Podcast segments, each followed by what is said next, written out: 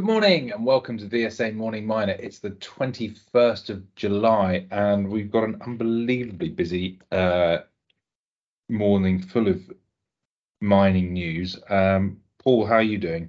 I'm very well. I see it's a bright sunny day outside too, so uh, things are looking up. And I'm seeing too that it looks like the uh, base metal sector pricing is uh, firming up here, so we might be looking at a bottom here in the short term. Yeah, well, it had looked very oversold um, after all the momentum trades piling onto the shorts, um, but not really recognizing how low inventories are and how, how tight metal markets are fundamentally. Yes, um, that's right. Let's start with um, uh, VSA client Alkemy Capital, um, which owns Tees Valley Lithium. Um, they've entered an MOU with uh, Traxys to supply and source lithium feedstock for their um, first train of their project in Teesside, which will convert um, intermediate lithium products into lithium hydroxide. Yes, that's right. Uh, Traxys, in this case, being the supplier rather than the off-taker, uh, since they'll be the ones sourcing the materials uh, both internally to the UK or externally to feed the uh, facility at Teesside. Uh, this first train to be 24,000 tons per annum of battery grade lithium hydroxide, and the first of ultimately will be four trains to produce about 96,000 tons a year. And that, uh, current, according to current prognosis, would be about 15% of European projected uh, lithium hydroxide demand at this point. Um, yeah, and it's obviously, you know, Alkemy Capital is pretty low valuation stock at the moment, but Tees Valley does have a, a feasibility study out. You know, they've also chosen this site in the Wilton International Chemical Park, which gives them streamlined planning and permitting. Um, so the timeline's actually pretty fast to get into production in in 2024 and Traxys clearly think they've got a serious um, proposal as do we um, and can can can execute on this. Yes, and I think the uh, investors don't quite understand how quickly uh, the, the, permitting process ought to go because it is in the Teesside port uh, area specifically, which gets a special treatment uh, in the UK as far as uh, uh, having a very clear and short path through the permitting phase. Yeah. Um, so definitely want to be looking at in detail there. We have got a full initiation note on the website um, if you want to know more. Um, uh, a couple of Q2 operating figures out. Should we start with Shanta Gold, Paul? Yes, uh, Shanta Gold with the Q2 uh, production and operating results, uh, 17,500 ounces produced which is 54% better than the first quarter and exceeded the target by a really substantial amount as well that the corporate they add corporately as well. Monthly June production way well up there, 7,500 ounces.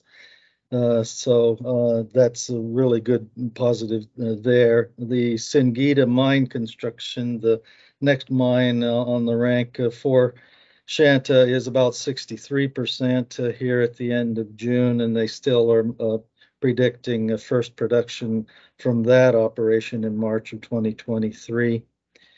Uh, so very positive situation moving ahead there too. They also got a maiden mining license covering the Porcupine South resource, which uh, will be feeding as a satellite deposit to the, the operating new Luika uh, uh, gold mine uh, that is producing these ounces at the moment. And a very good uh, lost time injury frequency uh, rate reported for operating company, well over a million man hours now without a lost time injury. Very good. Um, and an update from um, Caledonia Mining as well on an acquisition. Yeah, really interesting acquisition they're making here. Uh, Bilboes Gold uh, Limited, which is a uh, large uh, gold deposit, which is about 75 kilometers no- north of Bulawayo in uh, West Zimbabwe. Uh, it has a, a uh, NI 43 uh, 101 proven and probable uh, resource on it, grading 2.29 uh, grams per ton gold as open pitable ops, oxides of about 2 million ounces in total.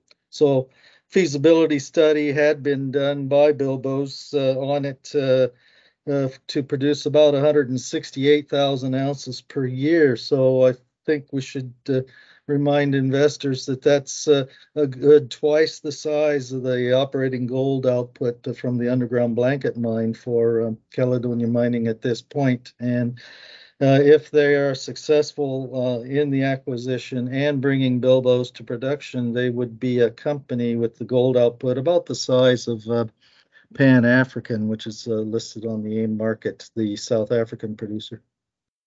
Yeah, given that track record, they've probably better placed you know, as a company to realize value from it um, compared to someone else that isn't already relatively highly valued on a for it for its Zimbabwe um, and a very successful producer in Zimbabwe as well, despite all the uh, uh, issues around that country or the perception by investors.